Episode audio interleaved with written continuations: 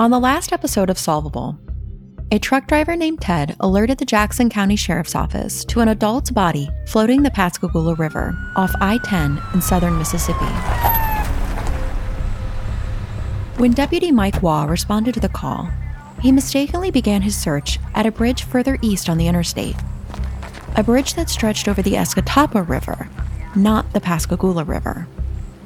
There, he spotted the dead body of a baby girl in the river.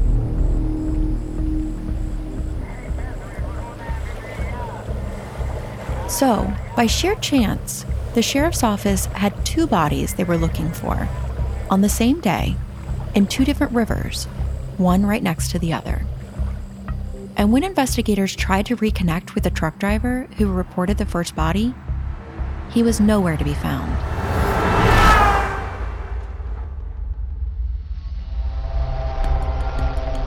According to an autopsy report given to us by the Jackson County Sheriff's Office, the little girl, known as Baby Jane, weighed between 20 and 25 pounds and would have stood two and a half feet tall. When she was found, she was barefoot and wearing only a red and white checkered dress and disposable diaper.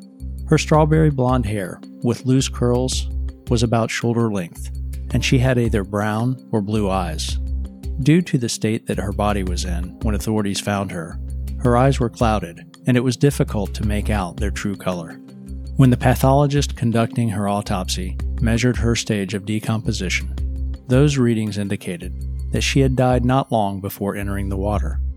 It was highly likely she'd died somewhere in the ballpark of 36 to 48 hours before being found on the morning of December 5, 1982. Despite being described as well nourished, she had no food in her stomach, and her bladder and bowels were empty, indicating it had likely been days since her last meal or drink. The pathologist used baby Jane's 12 little teeth to estimate her age. She was roughly one and a half years old. The report states she died from suffocation, but at the time, drowning was considered synonymous with that ruling. Baby Jane Doe lived only 18 months before her life was cut short in the dark waters of the Escatawpa River. For law enforcement, so many questions remain. Like, who was this child? How did she end up in the river? Then, there were the reports of a woman seen holding a baby on the same stretch of highway just two days earlier. Could the baby in that story have been baby Jane? If so, where was her mother?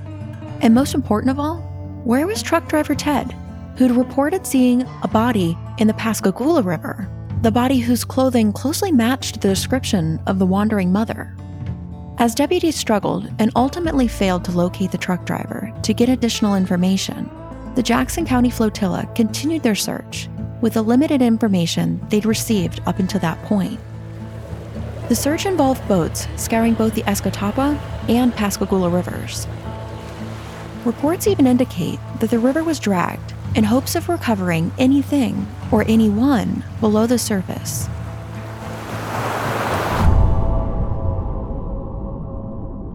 But nothing turned up. No body, no further clues. Nothing that helped investigators identify baby Jane. But even though searching Jackson County waterways got police nowhere with Baby Jane's case, they did find something else of extreme interest. Just three days after pulling Baby Jane's body from the Escatawpa River, another gruesome discovery was made downstream. Flotilla crews stumbled upon another body. This time, it was severely decomposed and the skeletal remains of a young man. Here's Jackson County Sheriff's Office evidence technician Jeremy Miller to explain. As they were looking, they found baby Jane and looking for the mother, found the skeletal remains of a black male that was upper teens to mid 20s in age, uh, fully clothed, and uh, appeared to have a gunshot wound in the back of the head and had been laying there for six months. No, like three years. This is fully skeletal. What are the chances of that? Mm-hmm. Had searchers not been out scouring for clues in baby Jane and her supposed mother's case, who knows how long it would have been before this young man would have been discovered, or if he'd been discovered at all. Sadly, to this day, this man is still without a name, even after nearly 40 years. He's one of nearly 14,000 does, whose case is recorded in NamUs. NamUs is the National Missing and Unidentified Persons System, which is described as the National Information Clearinghouse and Resource Center for missing, unidentified, and unclaimed persons cases across the United States. The case information for this John Doe, discovered on December 8, 1982, describes him as approximately 18 to 22 years old, standing at a height of 5 foot 6 and weighing only 120 pounds. He had a scar on the left side of his forehead from a healed injury and was wearing blue jeans. There's also an artist rendering of what he may have looked like in life, which we've provided a link to on our website at www.solvablepodcast.com. Someone, somewhere, may know who he is and be able to help give him back his name.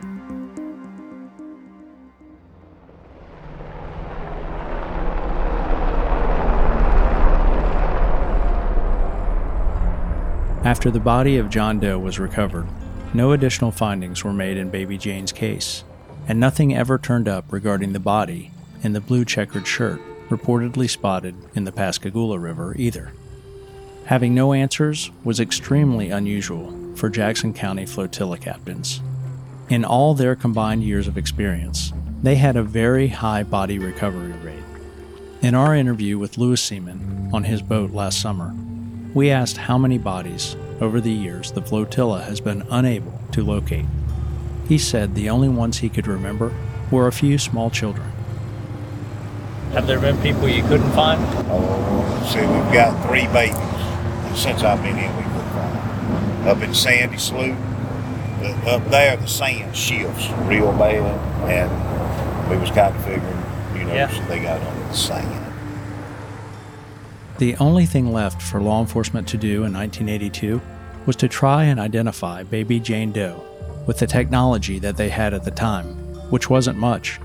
They, like everyone else in Jackson County, thought surely this little girl belonged to someone, a family, anyone. There had to be someone missing her.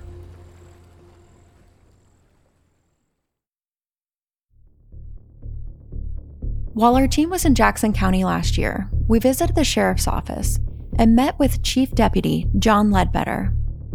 After talking in his office for a while about baby Jane, out of the blue, he called a former investigator assigned to the case. Her name is Terry Burns Hansen. Ledbetter knew Terry would remember the case and be a great resource to take us back to the events that happened during the initial investigation. Through her years of service, Terry has worked many cases. But to her, the case of baby Jane is different. It's haunted her for nearly four decades. Hello. Hey, is this Miss Terry Hansen? Yes, it is. Miss Hansen, this is John Ledbetter at Jackson County Sheriff's Office. Oh, hello. How are you doing? Fine. How are you? I'm doing pretty good. I've uh, I talked to Jimmy McAnally this morning on the phone, and he he referenced you. I think he contacted you today. yes, he did. He called me early this morning. Okay. What we're doing is uh, we're, we're looking at the old 1982 case on the interstate, Baby Jane case. Mm-hmm. And we're, we're gathering information and we're trying to trying to do our best to get DNA evidence Sure. and, and get get some identification done. And in the process, what we're going to do. Do you mind? Uh, do you mind sharing some things with us? Uh, uh, some of your experiences and some of your information. It, Oh, of course not. Okay. What do you need? With Terry on board and willing to help, it was time to get more information. I've been having, over the last, well, 38 years, I guess it's been, I've been having these nightmares ever since I had my son. Uh, he looked just like her when I was carrying her to do the autopsy. And uh, I never was able to solve that case. Terry vividly remembers the December morning in 1982 when baby Jane was found. And we just happened to get called in. You know, they said, hey, we've got a possible body out there. And we, when we got there, they told us it was a child. And that's when, um, when they finally recovered her, they gave her to me, and I took her in an ambulance to the hospital. And uh, it was Dr. I want to say it was uh, Dr. McGarry or it was McGarry. Yeah, he was a pathologist here. yeah, for years. McGarry. He he was the one that helped me uh, put together that kit. The kit Terry is referring to is a collection of samples from baby Jane's body. Terry was there for part of baby Jane's autopsy. After the pathologist collected the samples, she personally drove them to the state lab for further analysis and storage. It was 18 months. His guesstimate was 18 months, his best guesstimate. So we did two years just to be safe. All the kids that we could narrow within Jackson County, uh, Greene County, mainly it was uh, Pascagoula Hospital, and then uh, Dr. Lee at the time was the ER doc. He made some calls. He helped out and what we did was we were just trying to narrow down um, any children of that age group, how many were born in the counties closest to us, and they reached out to Harrison County as well, trying to see, you know, if we could catch up with all these children, you know, that were possibly born or were they around or could they, could we sure that they were alive and well? There was no use. We couldn't, we couldn't find anyone missing. And then, um, you know, at the same time I was checking on the clothing and, uh, it was, I think it, I think it was cradle togs and, and it was made out of Texas. And I sent all that into the crime lab. Of course, it'd been in the water, but, um, you know, we were hoping, where was it distributed? Was there much media attention on the case? No. No. Terry is just one of many people we've interviewed for this show who has expressed how this case has stuck with them for decades. We get a sense of just how deeply Baby Jane's story shook the citizens of Jackson County. When her funeral service was eventually held in a local church, 200 community members, complete strangers to Baby Jane, poured into the sanctuary to mourn a life unknown to them but valued nonetheless. Baby Jane was laid to rest in a grave paid for in part by members of the community. Local businesses, a church, and citizens came together to ensure that she received a proper burial. In an interview with Chief Deputy Ledbetter, we learned just how much mystery surrounding this unnamed little girl affected everyone in Jackson County at the time. Her headstone reads, "Known only to God." Did you see that online? I saw it on, yeah. And you know that would be great if we can put a name on that tombstone and have it changed. But more than that, to get why did this even happen? How did this happen? How did she end up off the interstate? Baby Jane's poignant memorial service made everyone in Jackson County take pause. But like we see so many times in law enforcement, investigators working her case didn't have the luxury of pressing pause on their work. Investigator Terry Burns Hansen had to push forward, but it seemed like everywhere she turned to follow leads, she repeatedly found herself hitting dead end after dead end. Every missing child case she looked into that matched baby Jane's age, gender, and description, the child always ended up being accounted for. After years of getting nowhere, Terry had to reluctantly move on with her other cases, but she never forgot baby Jane. She always held on to hope that one day the case would be solved. The case remained at a standstill for 26 years until one day. It was assigned to a current Jackson County investigator who would bring the haunting cold case into the 21st century.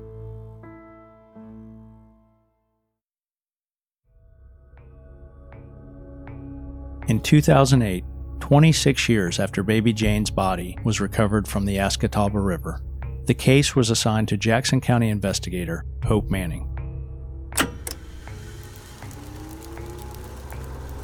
In 2007, I came on.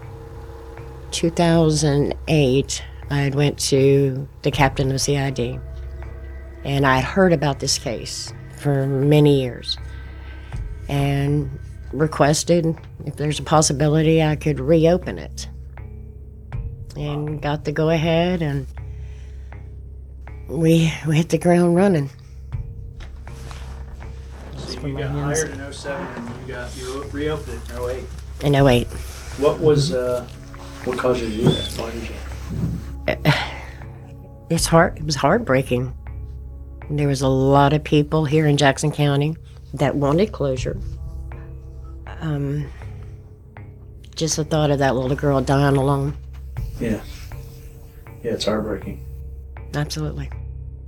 During the nearly two decades that this case grew cold, citizens of Jackson County and vigilant internet sleuths had played an important role in keeping the interest in Baby Jane's case alive.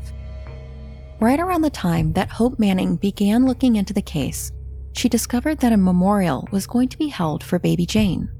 A group of local women had organized the vigil and wanted the event to not only draw attention to Baby Jane's case, but also to get information related to other local missing or unidentified people in Jackson County. Which, as it turns out, there were a lot. One of the women who spearheaded this event is named Lynn. Well, I mean, it was, it was nice. I mean, we had like a, a table set up, and we had some, um, like, we had a guest book, and people signed it. And then we had, um, Ellen had just started one of her, her websites um, called Mississippi Missing and Unidentified. And she had a few business cards and stuff that she put up. Um, I had some little pamphlets made up, you know, that people could could read, and I showed a little video of some of the people that were that have been missing from Mississippi.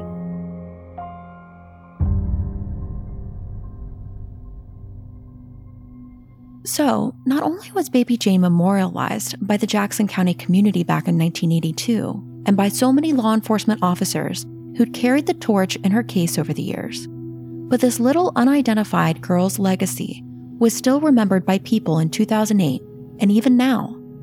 That is incredible, and it is just an amazing reminder of how much this story resonates with the people in southern Mississippi.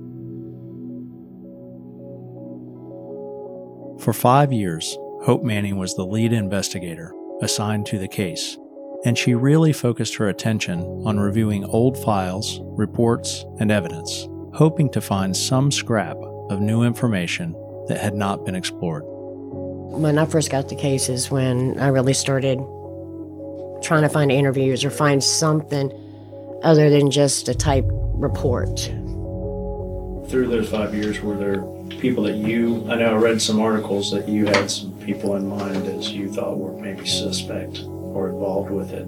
Yes, so- several people. Yeah, so what led you to those people? Um, we've had different murders here in Jackson County. Names, certain people would basically implement themselves into the investigation. So that threw, you know, red flags. Um, it was just so much. Um, once I got into it, it was it was so overwhelming because of the outreach from the public.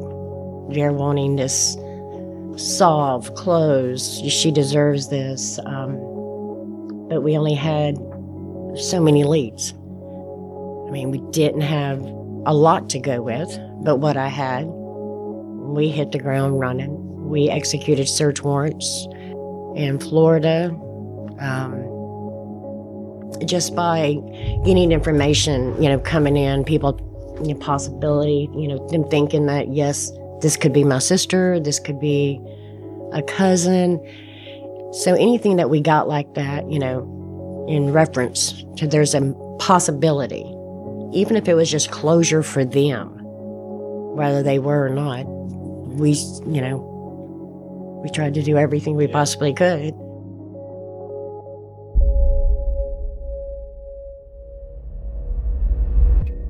In 2008, 2009, and 2012, advancements in DNA technology had come light years from where they were in 1982.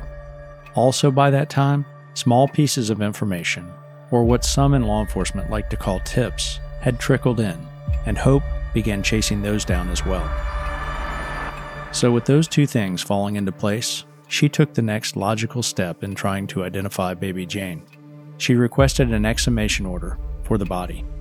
But on the day of the exhumation, the dogged investigator encountered something completely unexpected. The little baby girl, who everyone, including Hope Manning, had assumed had laid all those years alone in death, in fact, was not alone. The day we went to the cemetery to exhume her body is when the second one. That's on the next episode of Solvable.